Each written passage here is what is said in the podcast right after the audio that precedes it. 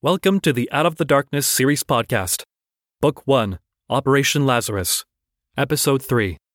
Narrated by Colin Sharif Ganem. Characters by Caden Gardner and Nathan Dixon. Written by Caden Gardner.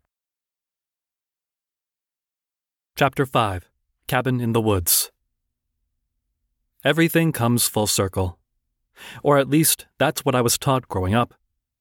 I often wonder whether good karma exists or if good people just get lucky. Maybe that's how it used to be. Maybe not. It's definitely not how it is in the world I exist in. But we're not talking about my world, are we? At least not yet. No, this story is about the world before me. Despite what his own thoughts told him, David was a decent father. Being a single parent was difficult, especially when you were bringing up a teenage girl. He didn't mind it, though. He enjoyed her company, and she enjoyed his. I mean, how couldn't they? They were family. He was almost the only real family she had. David loved his daughter, but then again, most fathers do. But he had fought and killed for her. She had no idea about some of the things he had done to keep her safe. I guess that's what happens when you're an ex CIA agent protecting your kin. David had protected her for 18 years. Thanks to him, it had been a mostly peaceful 18 years. But like I said, everything comes full circle. It was the middle of winter in France.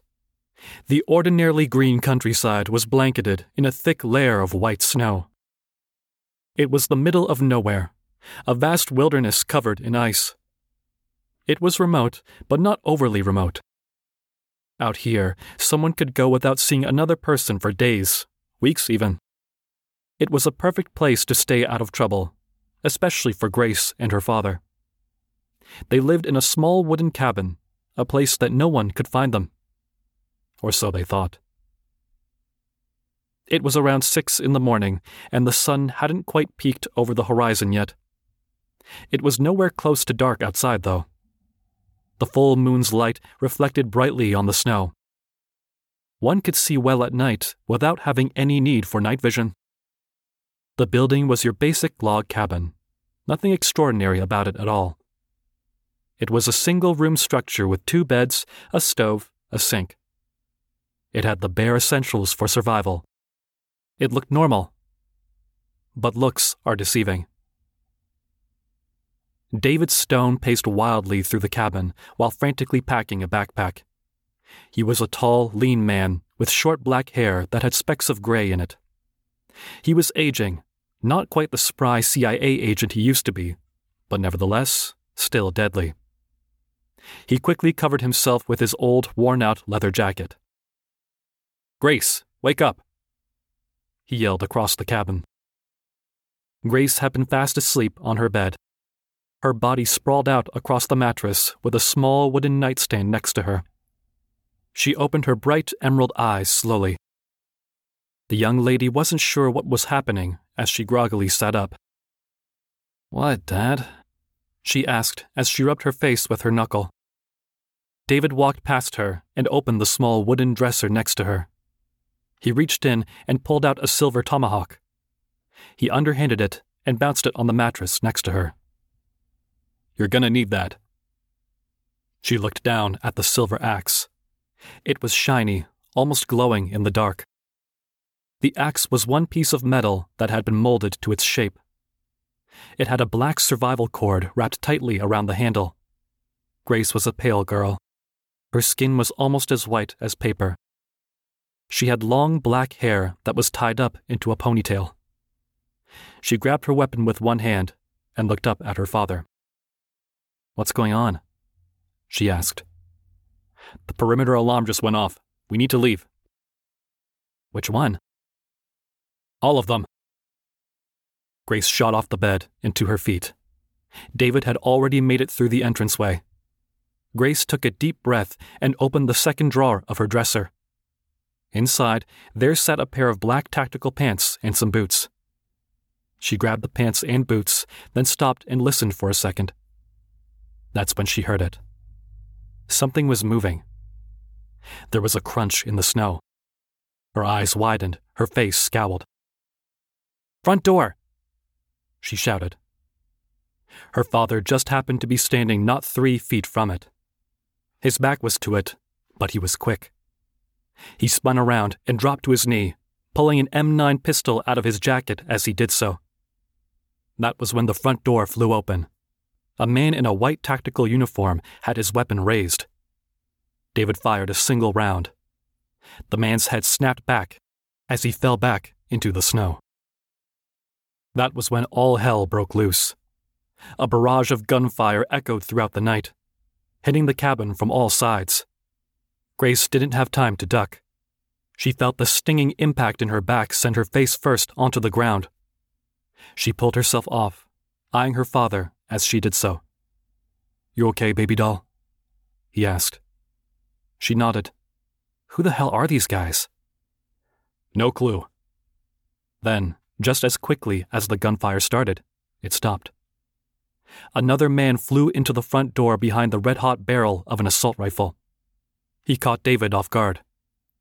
But not Grace, who shot back to her feet and launched her tomahawk across the room. It hit the man in the center of the chest, sending him flying out the doorway. Grace stumbled forward. David quickly grabbed the man's body by his ankles and yanked him inside, shutting the door as he did so. What do we do? She asked. David walked around the cabin for a second, and then he knelt in the center of the room. Grace could hear the approaching men. She could hear their feet trudging through the thick snow. David felt both hands around the rough wooden floor until he found his mark. He grabbed one of the boards and yanked it. The board came off the floor, and Grace could see it. The way out through a dark abyss hidden under the trap door. Outside, the snow soldiers approached closer and closer, reaching the front door of the building. There were at least half a dozen of them. All of them were wearing white tactical gear and using white assault rifles. They stacked up next to the front door. Their breath was fogging up the air around them. The soldiers couldn't have expected what happened next. One moment, they were lined up. The next, they were engulfed in a fireball as the cabin exploded in fantastic fashion. Not a single one of the men could have survived it. They were all burnt to a crisp. David and his daughter had made it out from under the cabin and were flying down an icy road. Grace watched with a smile on her face as the fireball illuminated her rearview mirror. I can't believe that worked, David said to himself. Who was that? Grace asked. David shook his head. I have no idea. They couldn't have been Moria's men. She doesn't use human mercenaries. Then who could it be? David shrugged. I don't. He was interrupted by a loud crack. Something blasted a hole in the windshield, and Grace's hands shot to her throat. Shit! He shouted. He lost control of the vehicle. The small red jeep spun out over the ice over and over again, making David dizzy as hell before finally coming to a stop. David found himself out of breath. He struggled to step out of the Jeep. He had his gun raised, but he couldn't see straight enough to shoot it. He made it five or six feet away from the Jeep. He was looking for his target when he heard the sound of a gun clicking behind him. His eyes widened. The gunman had somehow gotten between him and his vehicle. Slowly turn around, a raspy voice said to him. David dropped his weapon and turned slowly, his hands raised above his head. The man, now in front of him, was in the same uniform as the others. It was a basic white tactical vest over an all white uniform with a Special Forces helmet and mask to match. Who are you? David demanded. Shut up, David took a deep breath.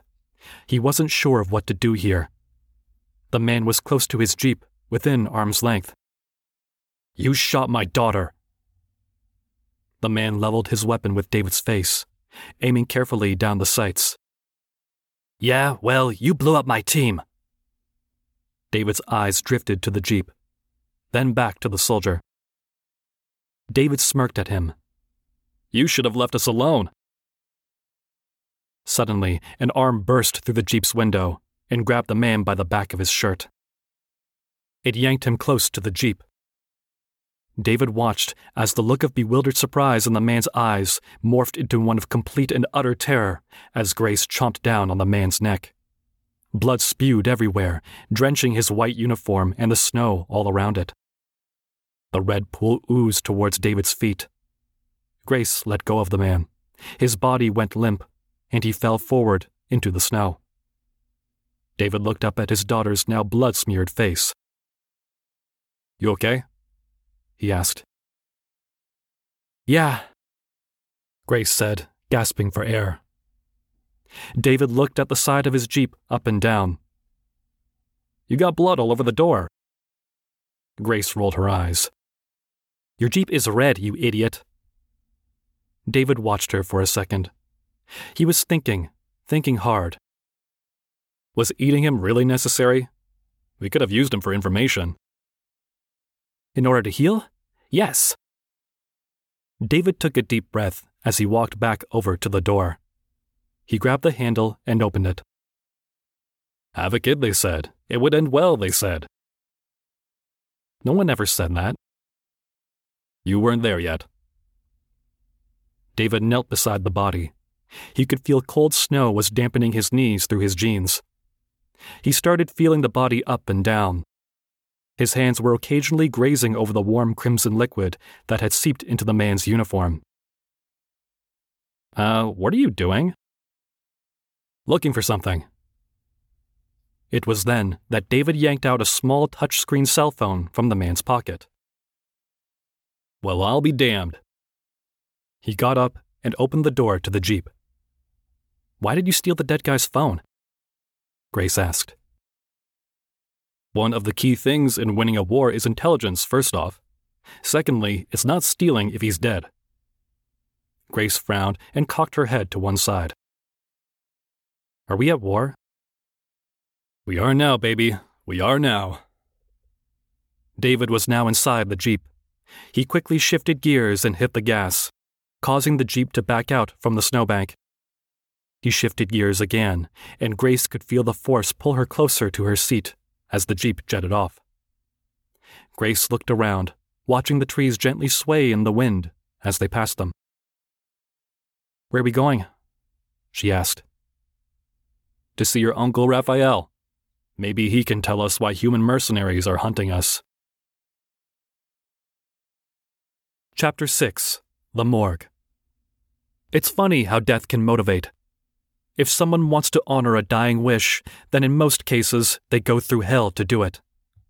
If someone wants revenge for the death of a loved one, then sometimes not even heaven can stop them. If someone feels the arms of death creeping around them, they might do things they've never done. Maybe it's human nature. We all know that death is the ultimate ending for us all everyone and everything falls to it. So, it makes sense for those within death's grasp to have their wishes met by others. Take Simon, for example. As strange as he was, he had friends who wanted to honor him, honor his death and life. Aisha was one of those friends. One of those friends that could always rely on him to get the things done he promised to get done. She was shocked by his sudden death. They all were. But it hadn't mattered. She didn't have time to be shocked. Not right now. It had been a little over eight hours since Simon took three bullets. Aisha had arrived at the hotel, intending to meet him, but was instead met by caution tape and police. Now she sat in the hotel's cafe, her phone pressed tightly to her ear. She was watching as the guests wondered about their lives. Grandmaster. She spoke softly into her phone. A deep voice answered at the other end. What's wrong, Aisha? Simon's been shot. Shot? Like with a gun? Aisha took a deep, irritated breath. She was seething in anger.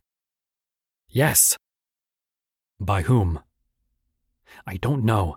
They won't let me onto the crime scene, and they've already taken the body. I managed to get back into the security camera system. The footage should be to you shortly.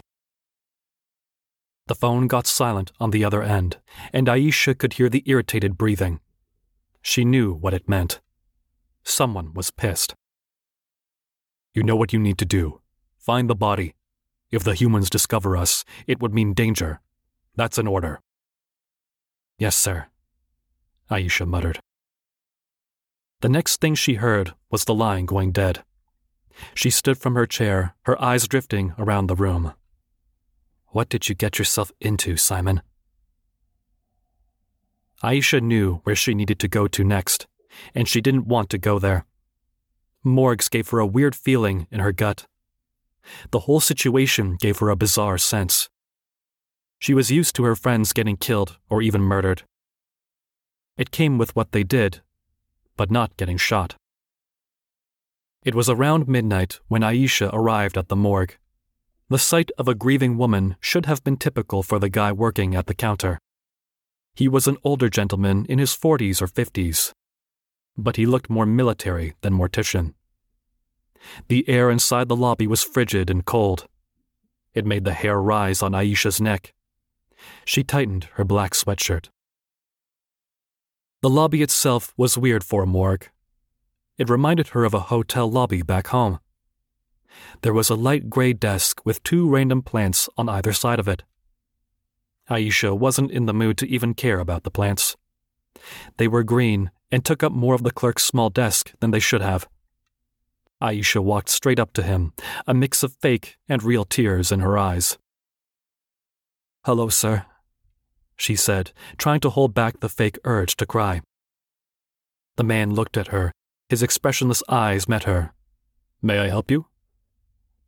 My, my husband was shot at a hotel this morning. I think he may be here. The man's eyes widened slightly. It wasn't much, but it made her pause. The man seemed surprised she was there. Um, what's his name? The man asked. His English was almost as good as her own. His name was Simon, she said between fake sniffles. The man frowned and leaned back away from the desk. One moment, please. He left the desk and walked out the door behind him. Aisha caught something as the door slowly flew shut. A foot was resting on the floor of the room the man had entered. She didn't know how she noticed it. The damn thing was shrouded in darkness. But she saw it nevertheless. Then she heard the door behind her open. She turned around. Two men had walked in behind her. They were both wearing black tactical uniforms with black masks that covered their faces. They were both armed with assault rifles. Hello, young lady, the first man growled. Aisha could feel her heart skip a beat, not because she was scared, but because she was a little more than confused. Someone knew who they were, and that someone wanted a fight. Who are you guys? Aisha asked through gritted teeth. That's none of your business, Lightbender. The first man responded. If Aisha wasn't upset before, she was now. She could feel her heartbeat quickening with each second. It was beating harder and harder like a battle drum. So you know who I am? Does that mean you killed Simon? The men raised their assault rifles at her. She took a few breaths as she watched them step towards her. They inched closer and closer. If I'd done it, I'd be bragging about it right now, the first man growled. Aisha reached into the pocket of her gray sweatpants, then pulled a pair of golden cubes out. Neither of the men lowered their weapons or even blinked. So, two guys, is that it? It was then that she heard the click of another gun from behind the desk. She calmly turned her head to see the clerk with a pistol raised towards her. Three, she counted. Four. Another voice sounded off from behind her. Aisha had found herself surrounded on all sides. The four men in the room were now bearing down on her. She smiled widely from ear to ear. You should have brought more. Aisha threw the cubes out in front of her and lunged forward. A bright yellow line of energy formed between them. A wall shot up from the glowing yellow line towards the ceiling. The two men in front of her instinctively opened up with their rifles. Then, just as suddenly as the wall appeared, it was gone. The two men looked at each other. The woman who was in front of them was nowhere to be seen. That was when the second man noticed it. The man who stood on the side of their target opposite of them was crumpling over. Guys, I think we shot Harry. Damn it, he owed me like 50 bucks. The first man stepped forward slowly. Suddenly, out of the corner of his eye, the first man saw bright yellow energy erupt from behind the clerk. Then the arm wrapped around his throat. That was when Aisha swiftly and skillfully removed the gun from the clerk's hand. The two men in the lobby both tried in vain to raise their weapons. Aisha was just too fast, popping rounds off into both their skulls. The two men's heads snapped backward, and their bodies went limp. Aisha constricted her grip on the man's throat like a python. Where's the fucking body? The man couldn't get much out. The woman's iron grip was too tight. All he managed was what sounded to Aisha like the back. Aisha raised the man's pistol to his head and pulled the trigger. The bullet went into his brain through his ear canal, making it the third ear that's been decimated in this story. Aisha dropped the man's body to the ground. It hit with a quiet thud. Pussies, she mumbled. It didn't take her very long to find his body. Simon's corpse was lying on a metal table in the center of the room. It was even colder there than in the lobby. She looked her friend's carcass over. The weaselly, hairless body was covered from the neck down in tattoos symbols of an order long written out of the history books. Symbols that, if translated, would tell Simon's story. The story about how he got to where he was. At least, that is what they were to Aisha. To Simon, they were just cool fucking symbols. She read over them. Her fingertips were grazing the body as she did so. Jesus, Simon. You kinky son of a bitch. Okay, so maybe Simon did have a story written on his body. Just not a kid friendly one. She raised her hand up. Slowly, it started glowing yellow, charging, if you will. She could feel as the heat coming off of her hand began to make the room boil. All right, you always said you wanted a Viking funeral. I guess this kind of counts as a pyre. She placed her scorching hand on Simon's now cold chest. Almost instantly, it started to melt. First, the skin burned away, then the muscles, then the bones. The room smelt like burning flesh. Thank God you're bald, Aisha mumbled. She took a step back to admire her work. She'd melted the man thoroughly. There wasn't a trace left of him. Well, aside from a melted humanoid shape left in the bed. She reached into her pocket and grabbed her cell phone. She was quick to place it to her ear. Grandmaster Nigel? She said into her phone. Yes, Aisha. It's done. Okay, good. Now I need you to head to New York. Aisha paused for a split second. Um, why New York? Because that's where Simon's killer is. Aisha didn't skip a beat. She didn't need to. Her friend was dead, and it was time for payback. Her jaw clenched, as did her fist. I'm on my way. Thank you for listening to this episode of the Out of the Darkness series podcast. Next time, we catch up with Chad as he's reunited with Ophelia, followed by a flashback to the last time she and Trent worked in the field together. This series is based on the novel Out of the Darkness Operation Lazarus by Kayden Gardner, available now on Amazon Kindle, Apple Books, and Barnes & Noble Nook.